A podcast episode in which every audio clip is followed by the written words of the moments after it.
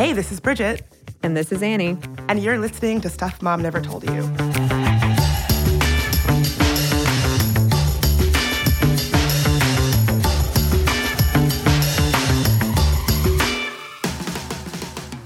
I'm happy to be back.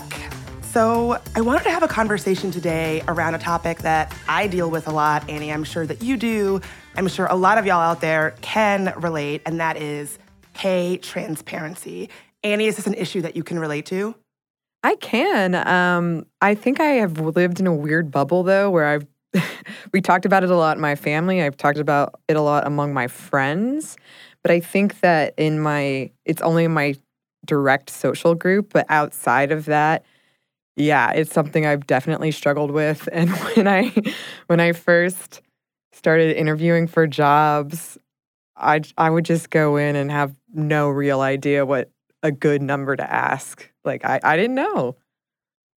Yeah, it's hard. I think you hit on something that I want to definitely dig deeper into in this episode, which is one of the reasons why it's hard is that we don't talk about it. We're weird about money.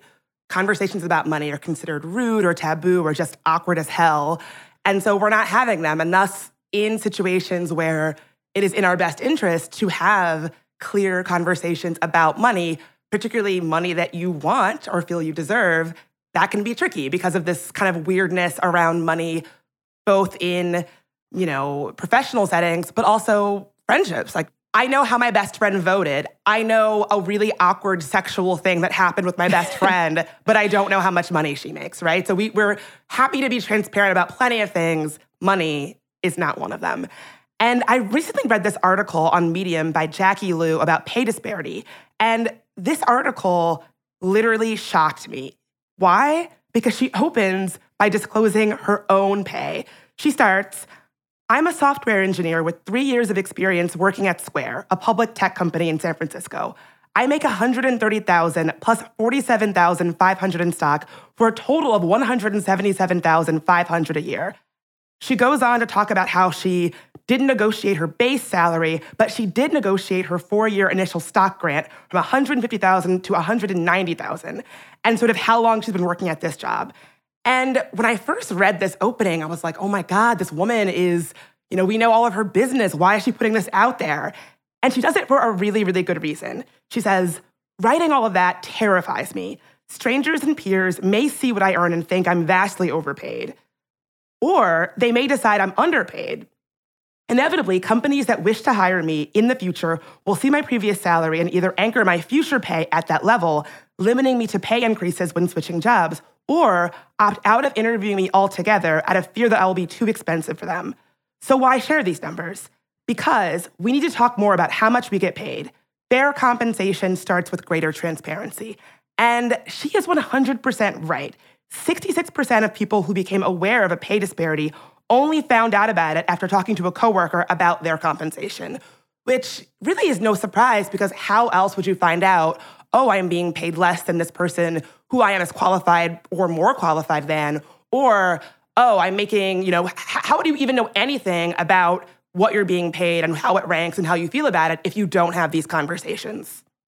Yeah, and like you were saying, Bridget, for a long time, at least here in the United States, talking about it has sort of been taboo. It's something you avoid. It's up there with politics and religion. It's a question that you do not ask.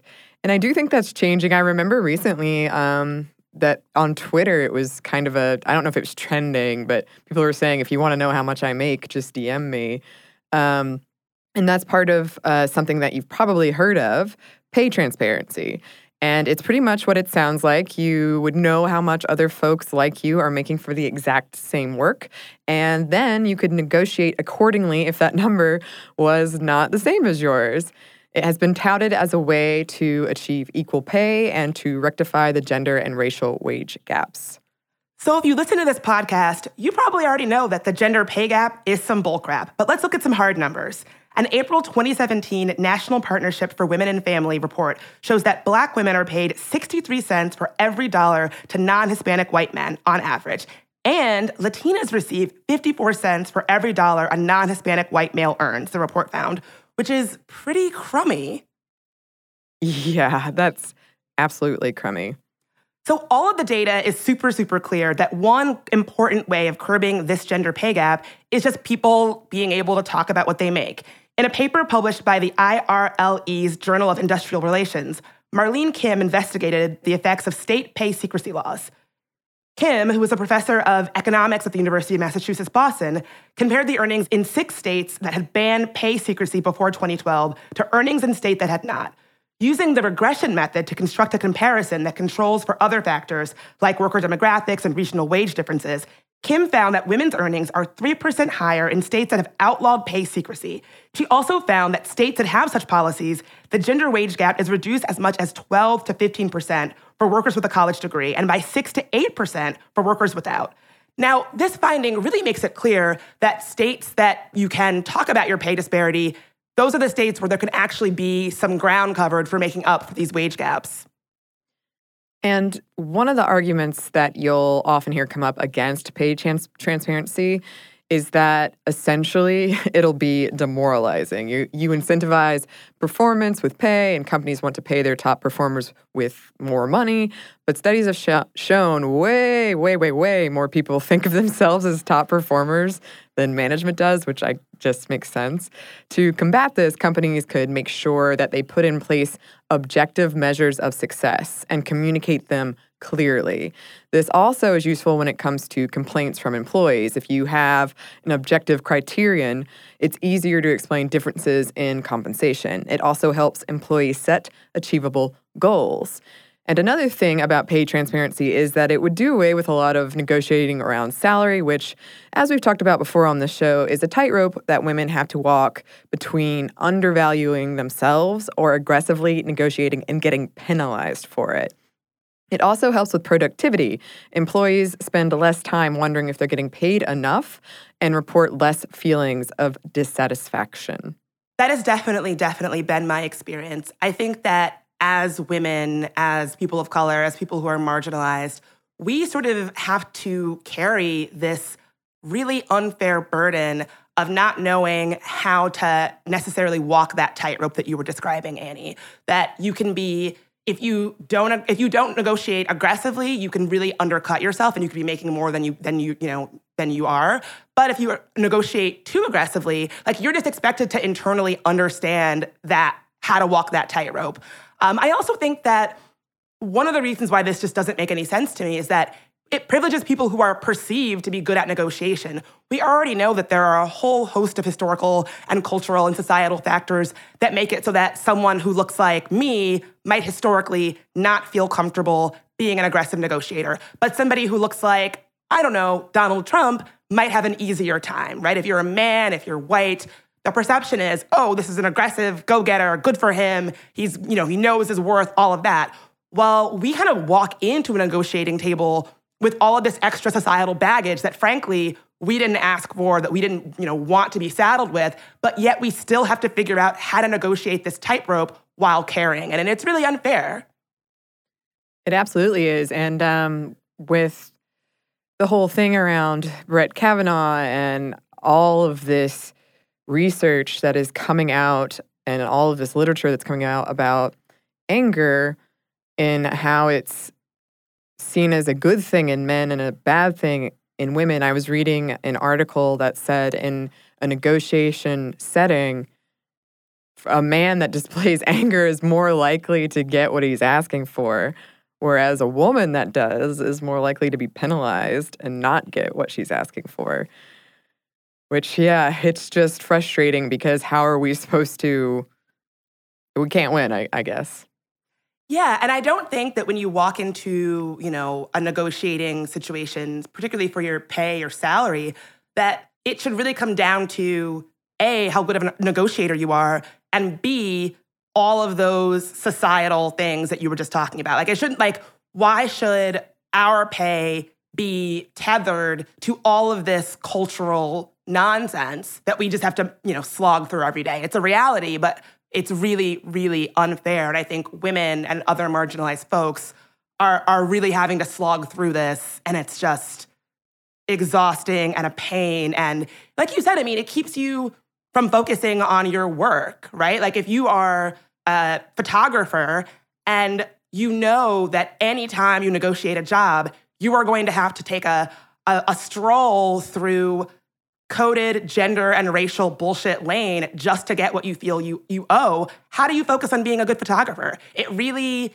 is demoralizing and it really can keep us from focusing on what we do best, which is, you know, your product, what you do.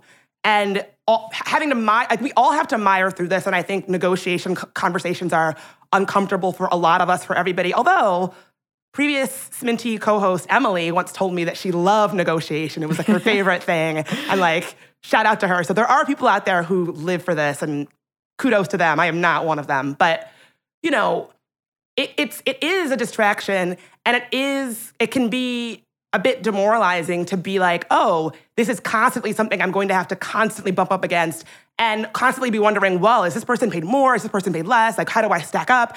Am I paid less because I'm not as good? Like, am I paid more because that's the boss's cousin and, you know, he wants to make him happy? Like, all of those conversations are swirling in your head while you're just trying to do your job. And it's really, it's, it's, can just really be preventative in, you know, doing your best work.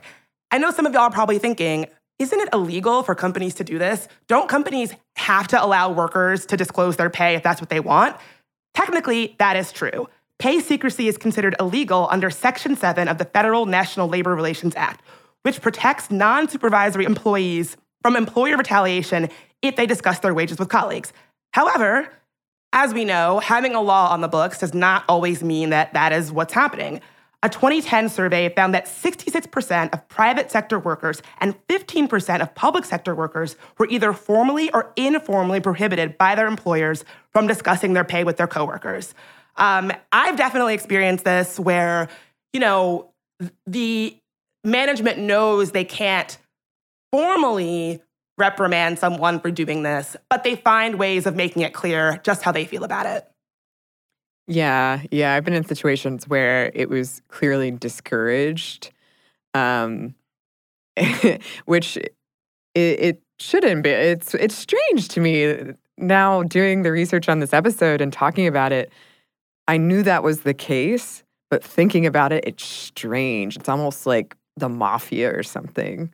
Like you can't talk about your pay. It is. And this study makes a really good point that without feeling free to inquire about just how much comparable colleagues are earning, many women might not even know they are making less than their male counterparts, and thus are much more unlikely to raise complaints or ask for better salaries. I've dealt with that specifically. I'll never forget one of my first jobs. I, I was working alongside, I was hired alongside a male counterpart, and we'd be doing very similar jobs we had gone through the exact same training program and we, we had just been offboarded off the exact same campaign where we held the exact same positions. And he his starting offer was $5,000 more than me. And I only knew this because he told me. And so had he not told me, I would never, I would never have thought to ask for more. At the time, I had just finished teaching at Howard. And if you if you work in an academic setting, a lot of you might know that your pay is really sort of tethered to your education background. And so I didn't have a PhD, so I was always going to be making X amount of money. It was $45,000 a year. There was just no, like, like, unless I went back to school and got a different degree, that was never going to change. And coming out of that job where negotiation just wasn't even something that felt like you could do because it was very clearly tethered to your educational background, my first job after that was this job. And so I sort of didn't really know that that, that like negotiation was really a thing you know, when I got offered this job, I got I, my starting offer was $55,000 a year, which for me, like that was, I thought I was gonna be rich, you know? I was like, oh, that's so much money. And then when I found out that my male colleague was offered 60, part of me was thinking I, I, would never even occur to ask for 60 at the time you know i was in my 20s that seemed like an unfathomable amount of money and it just would never have even occurred to me to even start an offer at 60. And that, that was what he off that was what his first offer was. And so needless to say, him cluing me into that information turned out to be this like radical and transformative act that really reverberated through a lot of my career. Yeah, and you you've touched on something that I I've experienced and I think a lot of people, especially women experience, but I I think that involved in all of this is kind of imposter syndrome, right? Like feeling like you you're, you're not valuing yourself as much as you should be because there's something about you or at least in my case I, I always felt like well i'm lucky to have a job at all and i would get i don't know why but for a long time i would compare my salary to how much my dad was making because like i said i, I knew how much my dad was making and i don't know why because he was a teacher. I'm in a completely different profession than him. But to me, like I I didn't think I should ever be making near as much as he was, which is bizarre. And I've had to kind of confront why I thought that and um, separate myself from that. Why do you Why do you think you thought that? I think I thought that because in my head, oh, there's so much tied up into it. I think I thought he was a much more qualified professional person. He he um, was a lawyer and he'd gone to school for 12 years. Um, and that my job was not as valuable as his job. And also, I think I just assumed, I mean, he was my dad, he was an adult. Like, I don't know, I still struggle with feeling like I'm a, I'm a child stumbling through this world, masquerading as an adult. Um, so there's a lot at play there, and I, I have had to just try to move on from that mindset. Yeah, I can definitely identify with that. Um, one thing that has been helpful for me, I don't know if it will be helpful for you, is seeing it as a mat. Like you mentioned that you felt like your dad was solidly an adult and that you felt like a child. Seeing it in terms of experience, not age, because I used to say something that was, I think, is a little bit not helpful. It's like, oh, so and so is making the same as me, but she's 20 and I'm 30. And that's not the right way to think about it. Thinking about it in terms of like, well, I have been doing this for X more years than them, and I have X more degrees and X more training. So that you, so it's not tethered to this idea of what it is to be an adult employee versus someone who is, you know, trying to be an adult or masquerading as an adult, but secretly feels like a kid or something. I think that's great advice. Um, I know that that's something that um, companies, not just in the US, but um, France is like one of the first examples I think of, but this whole idea of seniority and um, just tying salary to like how long you've been working at a company. Um, and I, I think that is changing too. Not that that doesn't need to be like eradicated completely, but I don't think that it should be the entire equation. I completely agree. I completely agree. Um, I think that's a good way to think about it, and I'm happy to see there's there's movement in some countries around institutionalizing these things. So it's not something that you have to that you Annie has to sort out internally, but that it's something that is more explicitly woven into the culture of where you work. Yeah, I'm happy to see that too. Um, and this whole conversation, it, it's actually a little, it's worse for women who work in creative fields, like like you and I, Bridget. Yes, it is worse, and we'll dive more into that after this quick break.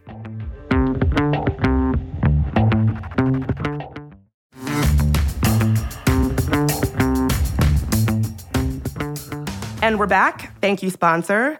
So Annie and I are, I consider, I mean, I consider myself a creative professional. Is that how you would describe yourself, Annie? Yeah. Yeah. I think I, it's funny because I totally stumbled into this whole field, but yes, I would describe myself as that. So you might not be super surprised to learn this then. While the national average gender wage gap hovers around 24%, a study by Honeybook found that women in the creative economy are making 32% less than their male counterparts for the exact same jobs. Breaking this down by annual income, the researchers found that women earn approximately $30,700 while men take in about $45,400. Does this does this shock you or are you like that sounds about right? it's sad, but I'm almost surprised it's not more that the difference isn't bigger. So no, I am not shocked. yeah, it's it's doing the research for this episode really just put some numbers and some math behind the things I have felt in my bones for very long. And this just confirmed that those, you know, I'm not, that feeling is not coming from nowhere.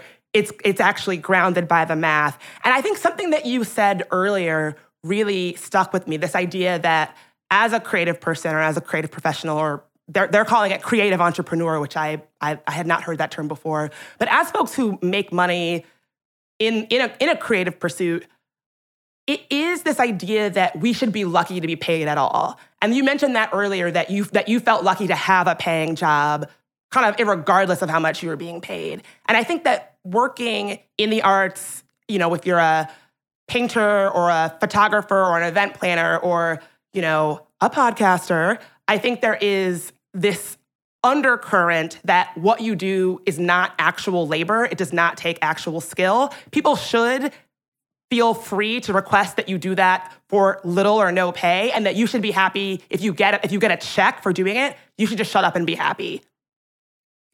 Yeah, I have experienced so much of that.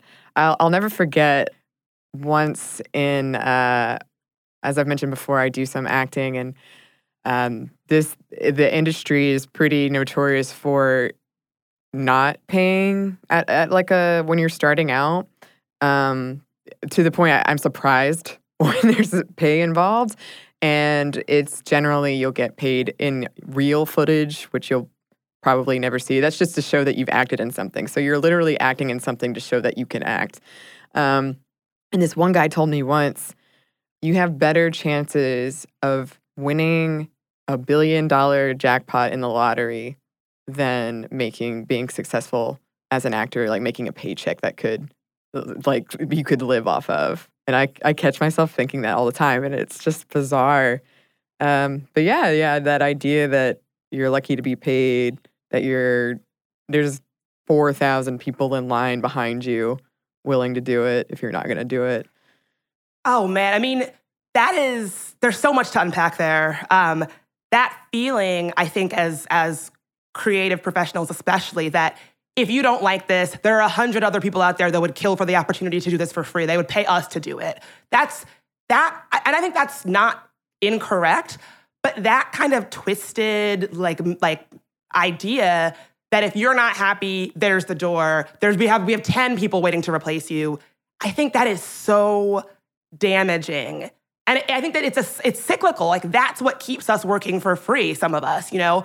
There is there are there's this huge conversation right now happening in writers communities about whether or not a writer should work for free. And I certainly don't want to I think it's I think it's more complicated. I actually think that in the writing field it's not always black and white, but that one of the arguments I've seen a lot is when you accept free work for writing, you are making it easier for the industry to undervalue all of us. And I think whether or not logistically it works out so that you have to sometimes take a free, you know, gig or not, I think that's true that when you feel like you have to accept a, a free gig, it makes it easier for someone else to say, oh well i didn't pay her for that piece of that piece of writing. I'm not going to pay the next person. And there's a market for people willing to do it for free and i think it does kind of when, when you work in these industries it does kind of warp them i want to back up really quickly and kind of point out some of the specific industries where the gender pay gap is worse by far female djs and musicians fared the worst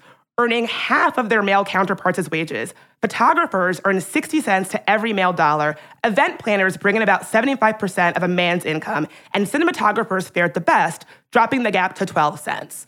So, I, you know, having known a lot of people who work in these industries, DJs, photographers, event planners, I think these are industries where people will just expect you know, like I have to pay for this. Like you're just taking pictures, you're clicking a button. I shouldn't have to pay you for what I could do myself. You know, somebody would do that for free. And I really do think that perception is what keeps these particular creative economies from being more fair.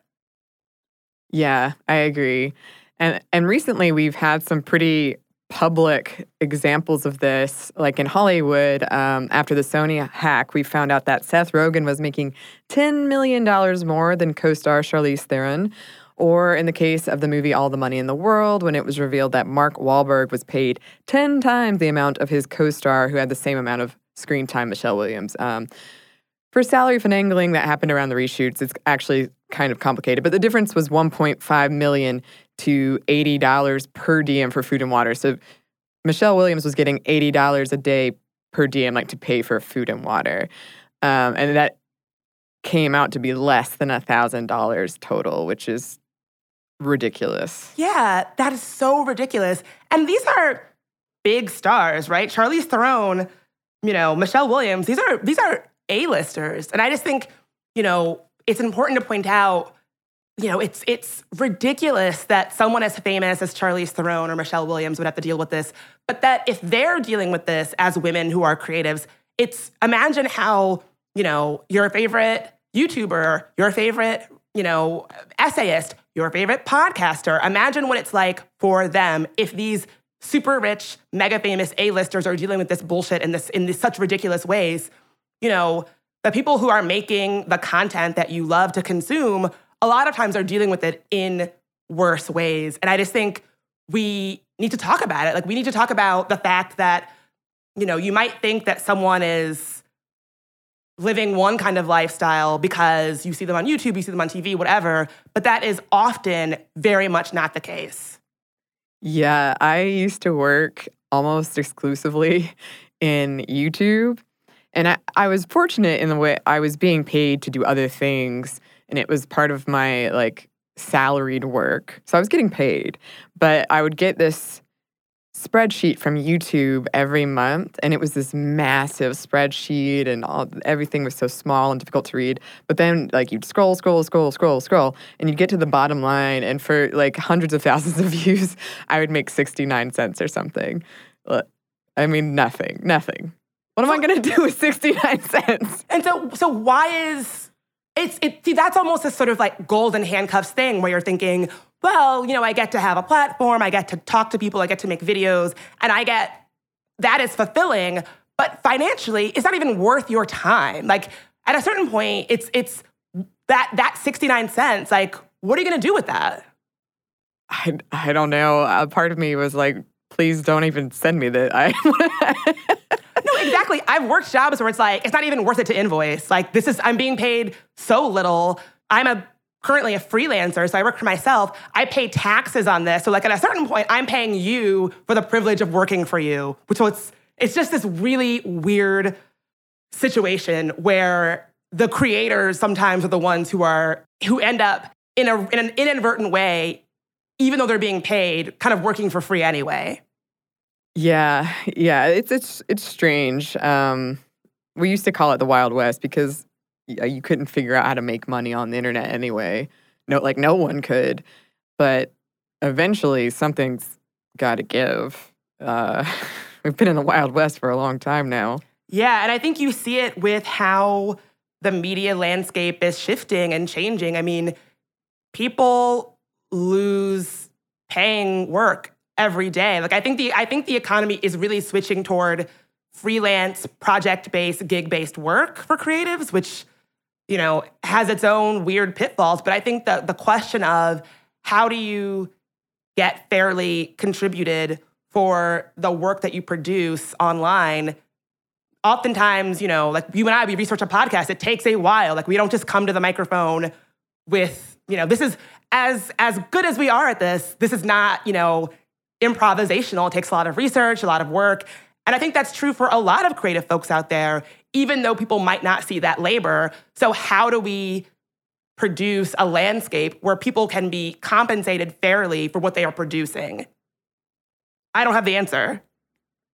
Yeah, um, but a step in the right direction is what we're talking about, right? Like being transparent about it. Um, and one of the sad things about this is that a lot of women don't even realize that it's a problem, right?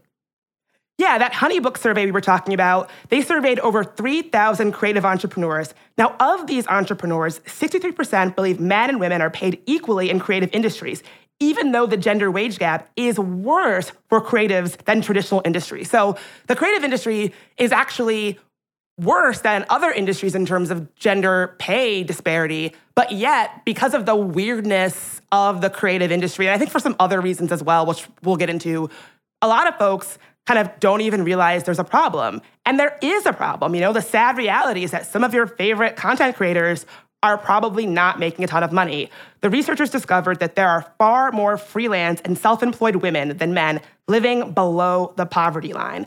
Over 37% of female creative entrepreneurs are making less than $9 per hour compared to only 20% of male creatives. For nearly a quarter of the women studied, that number drops below $5, putting them well under the federal minimum wage. Similarly, only 25% of female creatives are earning over $25 per hour in revenue, compared to 45% of male creatives.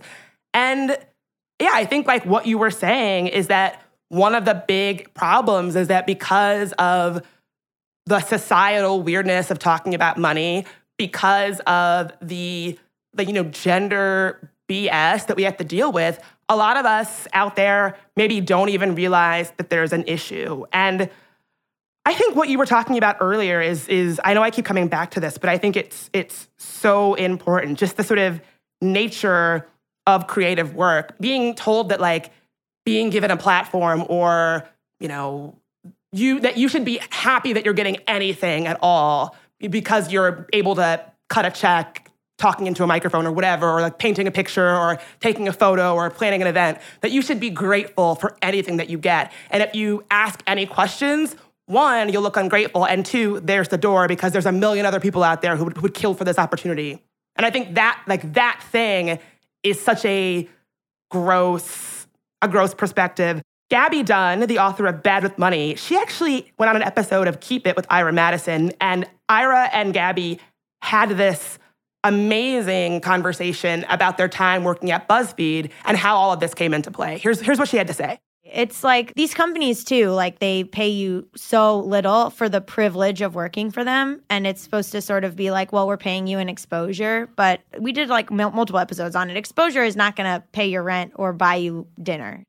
So yeah, this is, you know, that that feeling is 100% my life. Like I was driving in a car when I heard this this interview and I thought, "Oh my god, that's me." Like I almost had to pull over because I thought, "Yes, she actually verbalized how I feel that you sort of get these golden handcuffs where you feel kind of afraid to make waves or ask questions or even just inquire about how much you're being compensated because you're made to feel like you should just be grateful for getting anything at all.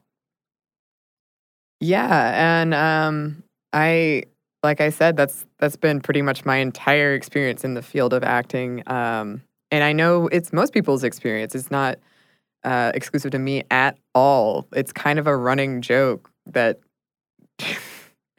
not only are you not going to get paid, you're not going to get whatever tiny thing that they agreed to get to you to show that you did this work to make that to get exposure and to, it, because it, you have to have it's sort of like your resume. They won't even give you that to put on your resume.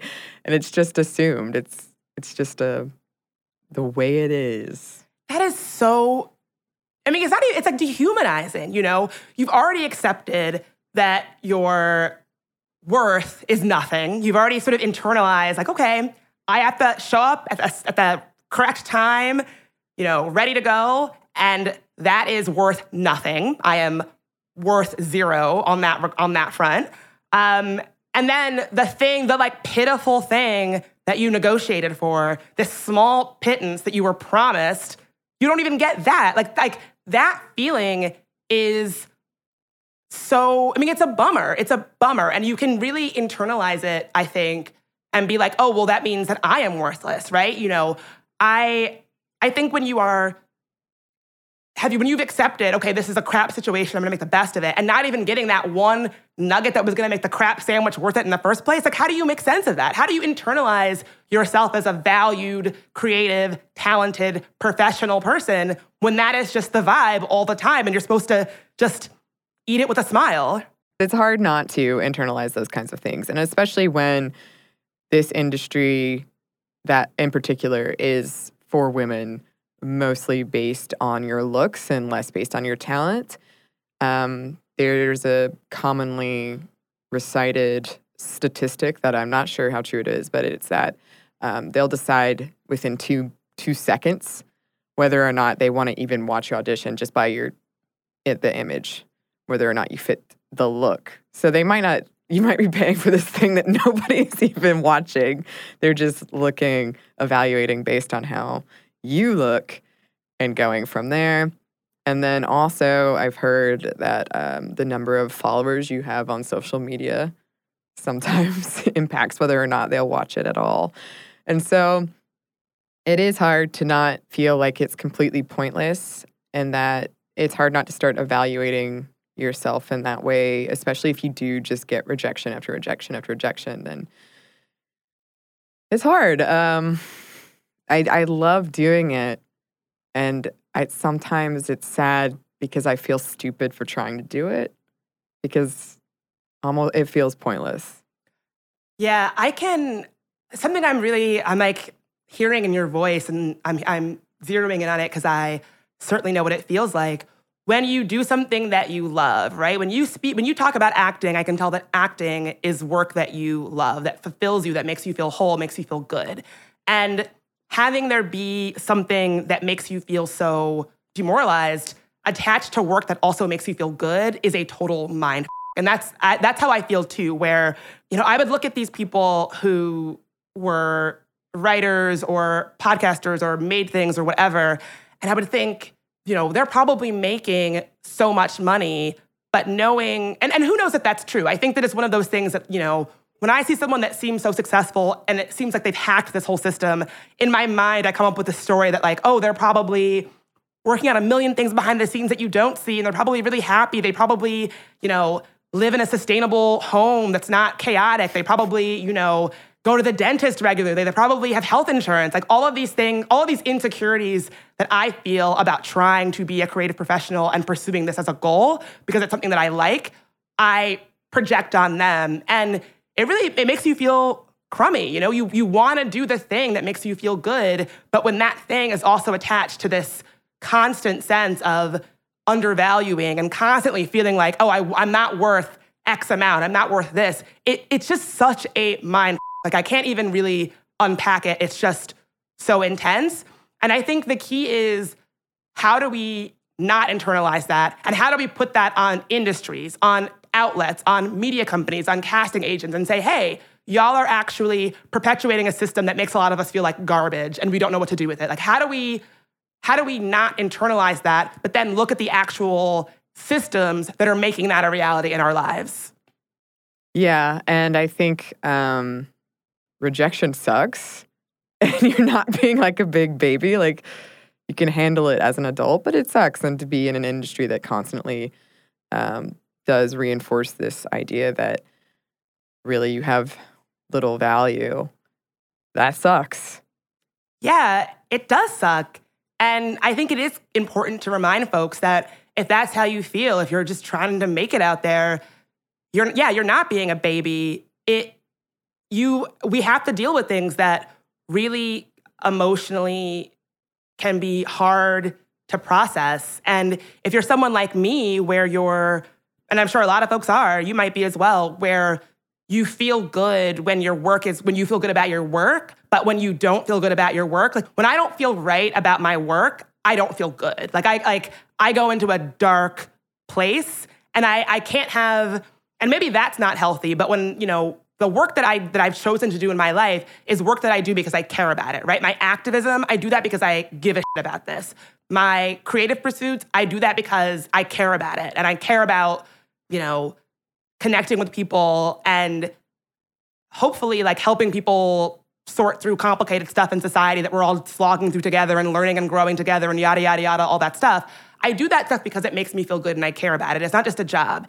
And for me, when I don't feel good about how things are going on that front, nothing in my life feels good, right? I, I can't feel good about almost anything because that is such a internal fire inside of me. And so, you know, I was watching this this show, it's um, on Netflix about a child actress and her father was sort of her manager but was also an actor and he was like oh i never wanted her to be an actor because i didn't want this life of constant rejection for her and i really even though this was fictional i felt that i thought yeah that does that does suck like it does suck to have to deal with that and then go out and be a person because as we know we like to pretend that our work bucket and our relationship bucket and our family bucket and our friend bucket. Those are all separate buckets, but they're actually one bucket. Like it's all intersecting. You know, career you in the office is the same as at home you with your friends. Like it's all one thing.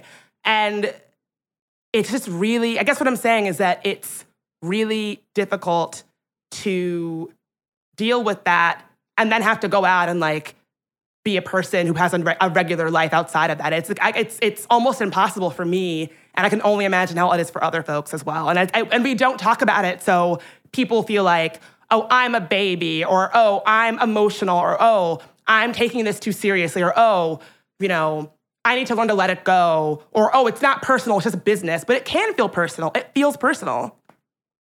It absolutely does because um, creative things are personal by nature. So it, it it's hard not to take it that way. And I don't know. I've I've heard a lot of advice on like just grow a thick skin, and I think that that's legitimate. And I I've definitely gotten like toughened up, but I also think that it just wears you down no matter what. Um, and it is hard to go out after that and not let it impact other parts of your life. Um, and I another part of this conversation is I I feel, and I'm sure you probably feel the same way, Bridget, that um, a lot of people seem to think that um, creative work isn't really work. Yeah, I've definitely I've I've kind of experienced both of that. I know people that assume that because they hear my voice on a podcast that I'm wealthy, which is hilarious to me. That's so funny. Um, I've had people assume that the work that we do is not really work, so why do we get paid?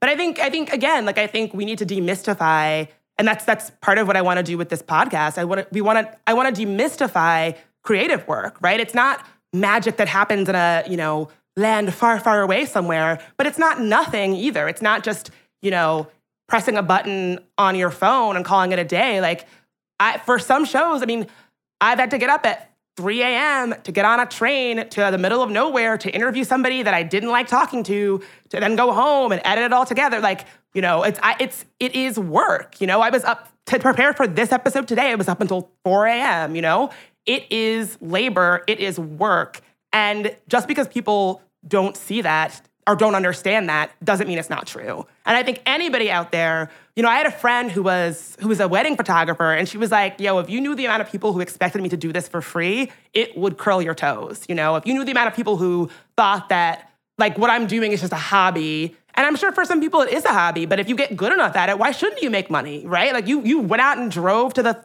event or whatever, like why shouldn't you make money for that? You could have been you could have been sleeping, you could have been doing anything else.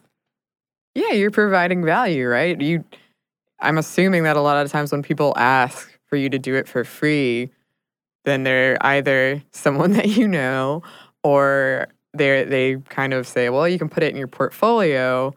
Um, but the reality is, for something like wedding photos, there's a market for that. Like people pay for that. They're, if you want them, there's value for to you in having it done professionally and not by just I don't know your nephew like not everyone can do it, or you would have just asked. Exactly. Exactly. Like, oh, I want that tattooed on my forehead. If everybody can do it, you wouldn't be asking me to do it. You know?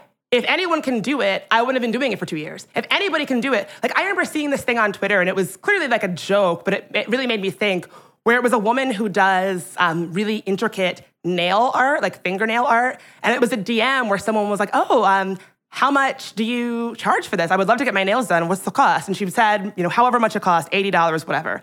And the person replied, like, $80?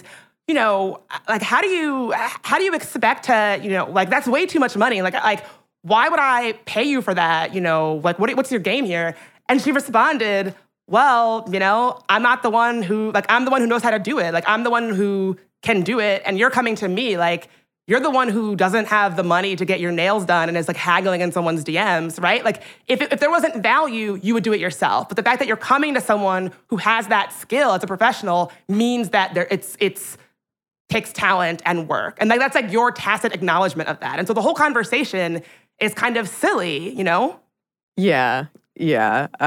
It's so funny how many people assume anyone can do it, but then when the, it comes down to it, and they can't find anyone to just do it for free. Like, yeah, it turns out that there are professionals and that you want one for whatever it is that you're looking for. And what if we treated creative pursuits, you know, oh, you can put it in your portfolio, whatever. What if you were going to get dental work done and you were like, well, I'm not going to pay you in money for filling my cavity, but imagine all the exposure that you will get when people see my beautiful smile. You know, like, or like, what if you told that to any of, like, literally any other professional that, now I'm not going to pay you, pay you, but when people see your, the, the great work you did on this gallbladder surgery, think about, think about how valuable that will be for you. so many people who need gallbladder surgery will come to you because of me. You're welcome. Absolutely. So, I really want to continue this conversation around pay transparency and let everyone know what's up and really sort of demystify all of it. But first, a quick break.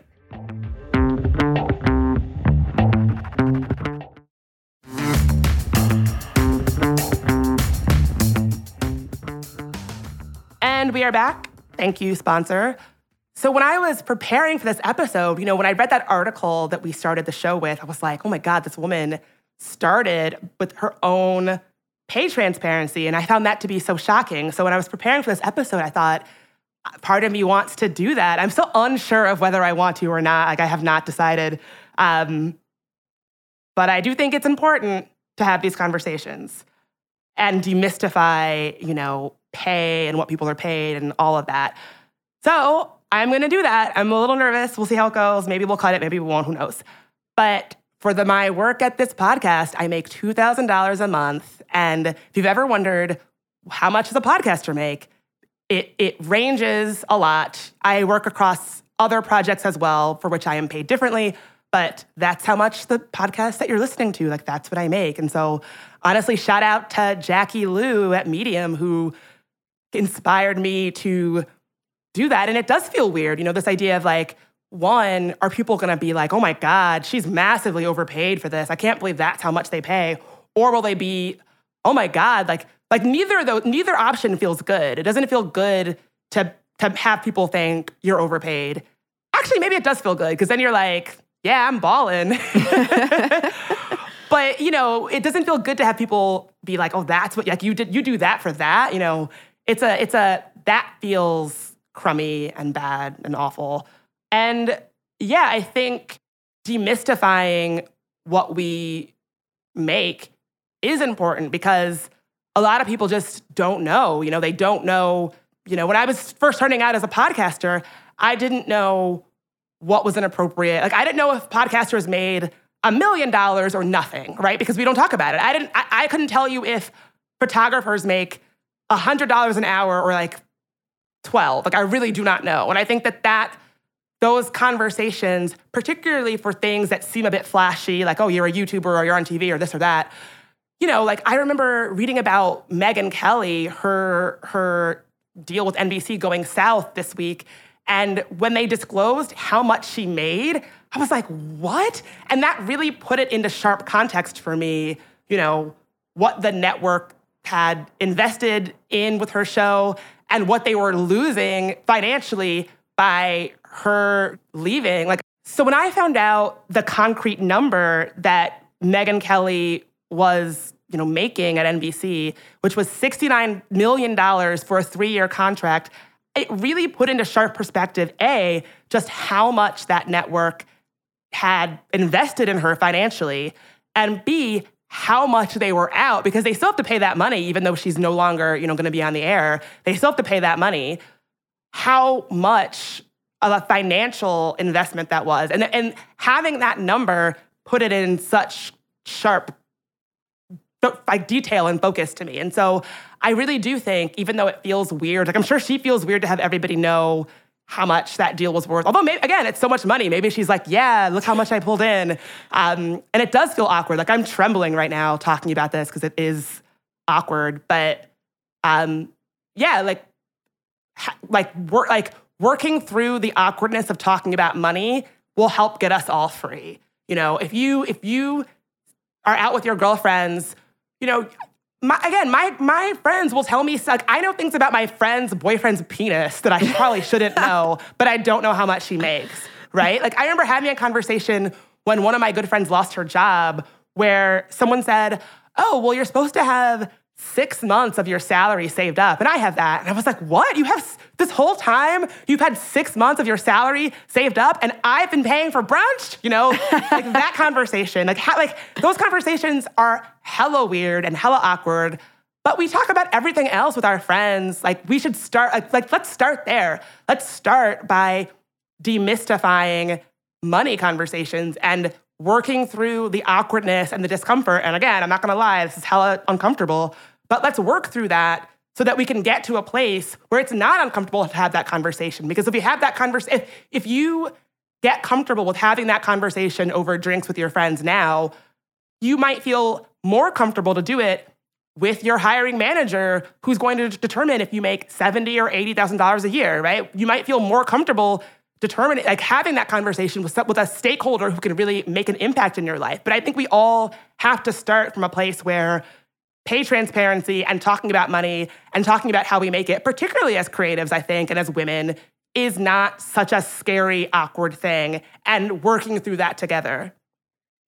Yeah, I, I totally agree. And like I mentioned at the top of the podcast, I feel I've always known talking about money is, has been a weird thing in the United States, but it never has been for me. So I know I could tell you what all of my friends make exactly. So you know you know how much all of your people make. Like if you Yes. it's not an it's like is it an awkward conversation to have? Or how did you come to this information? I guess is my question. We're just we've just told each other. I think it's it's because we do a lot of stuff together. So when we're planning trips, I think that's originally how it came up and we were like, okay, well, what is in the affordable range for everybody? What is what is outrageous for someone? And then most of my friends are very um blunt and just just tell you um I have one friend in particular that like she'll she'll list out I have this offer from here, this offer from here, this offer from here. She's a traveling nurse. Um, what do you think?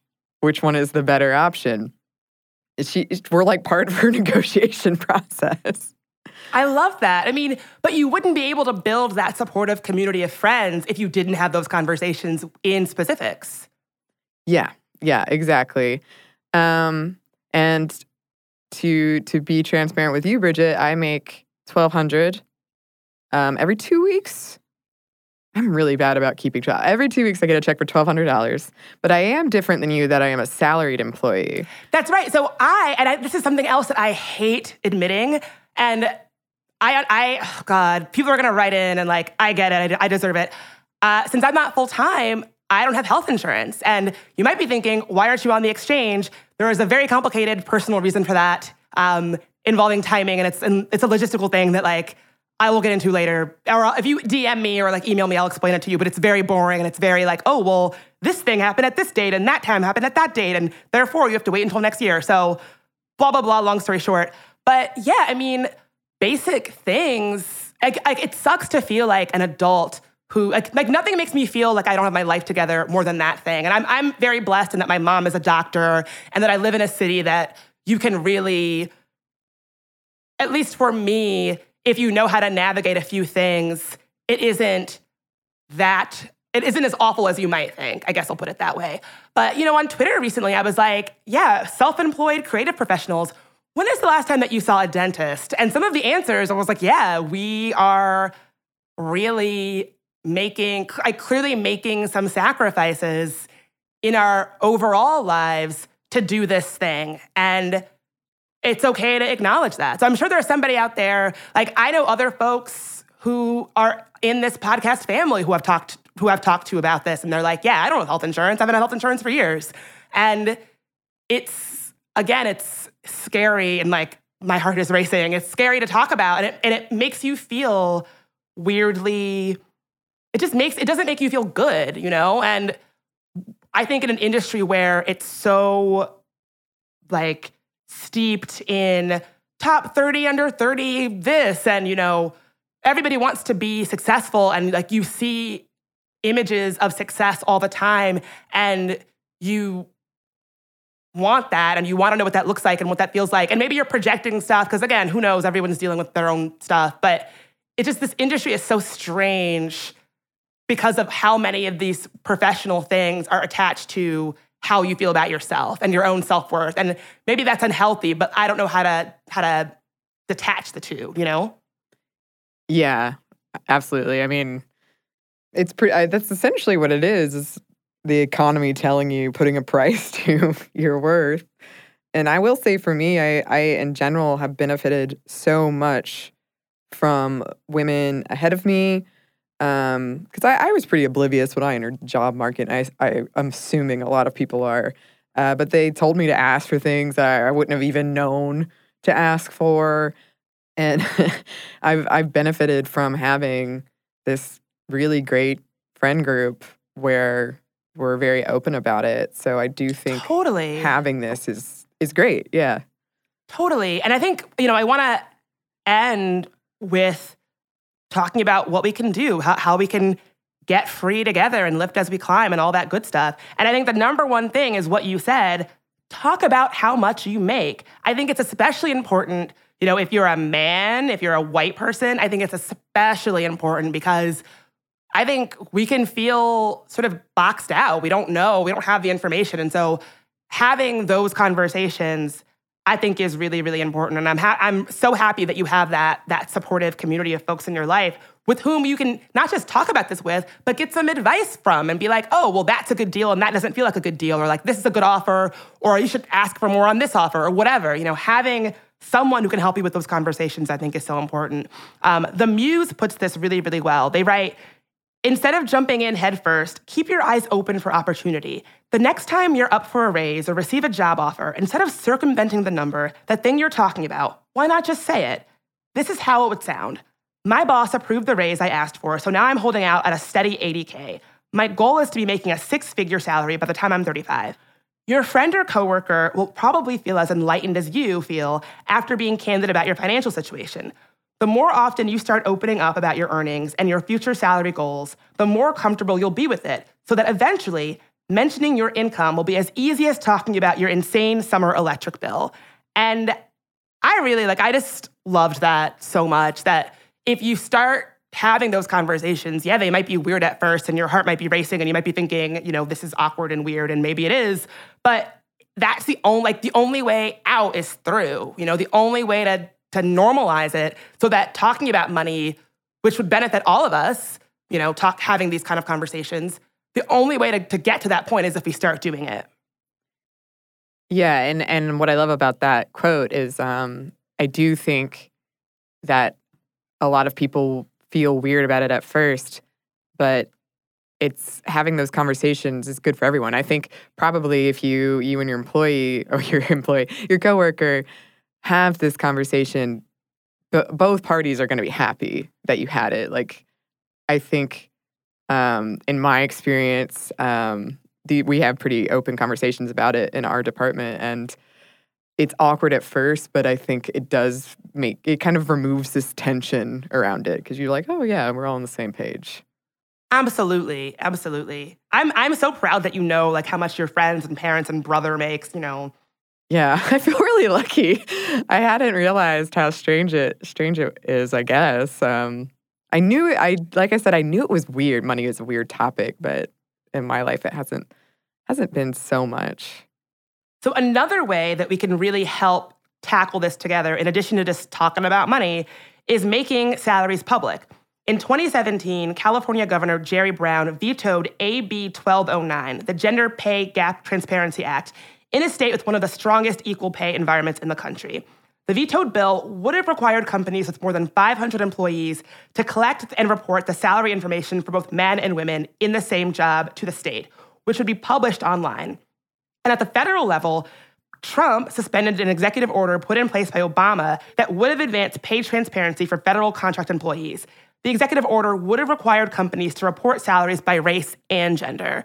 So, you know, there there is movement on this from other states. States like Alaska, Illinois, Minnesota, and New Hampshire already collect and publish data on the pay gap.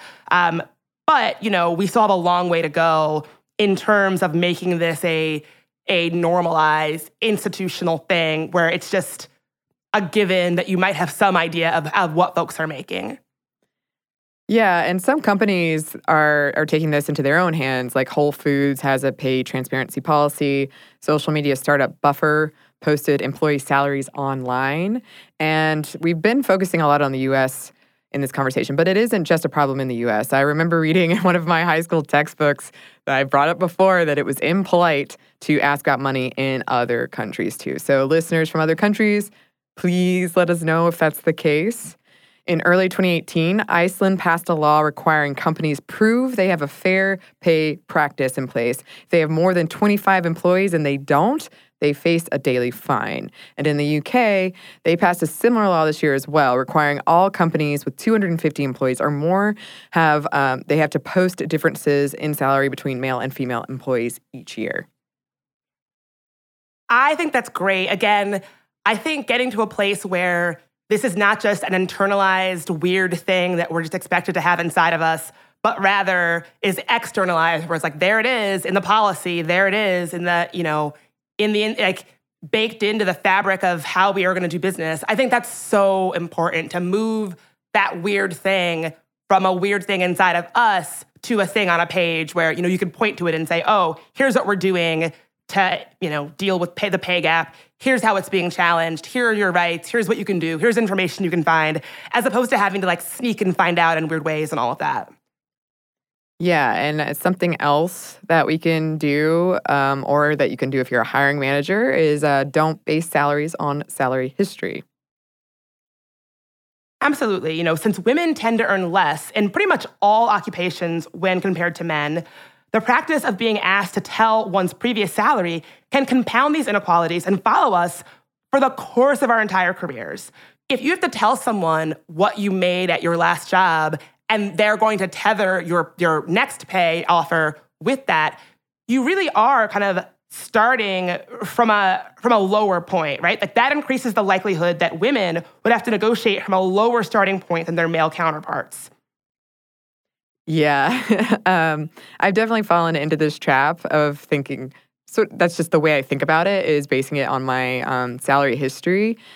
And when I first interviewed for like my real job, a real job, I I totally blanked when they asked me how much I was looking for, how much I was looking to to make, and I said some ridiculously low number.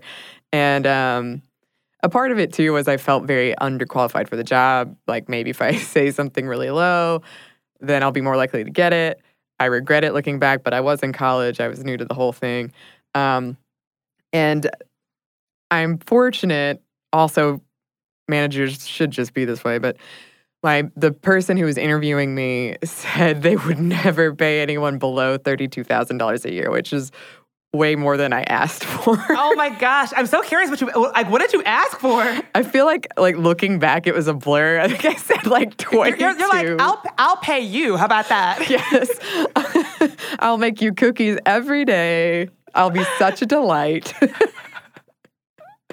Well, Annie, you'll be happy to know that recently states like California, Delaware, Massachusetts, and Oregon, along with the cities of New Orleans and New York City and Philadelphia and Pittsburgh, now have pretty much banned the act of asking candidates their salary histories from previous jobs. And so that might have made college job applicant Annie's life a little bit easier. yeah. I, I hope so. I really went through a string of very bad job interviews. I, I like to think I've gotten better now. It's really ironic because I used to teach um, a class on how to do a successful job interview. I, I'm not sure why. God, I I have not had a job interview in a very long time. I can only imagine. I mean, I God. I mean, listen, I, I it's been such a long time since I've had an office job that I I can only imagine I'm terrible at it. I remember once at a job interview being interviewed to blog about politics for Think Progress. They asked me what is probably the most obvious question, like if you were preparing for questions that you would might be asked in an interview like this, they asked, what are some other, like I was gonna be a political blogger, what are some other blogs that you read? And I, I wake up all- um, every morning and I read 10 political blogs, right? Like I eat, sleep, and breathe political blogs. But I pulled a total Sarah Palin. My mind went completely blank. And I think I just said, all the good ones. like I blurted it out. It was so bad. I did not get the job. They were very right not to give me that job. But um, yeah, I should I should take your class. I once my worst job interview was the day after my 21st birthday, and um, I had to leave in the middle of the job interview to go vomit. and then I came back in, and she she said, "So I see your birthday was yesterday," and I said, mm and she was like, "21." mm And I did not get that job either. Yeah, I'm sure she knew what was up. Oh man, why did you schedule a job interview for that day? that was very foolish and ambitious of me.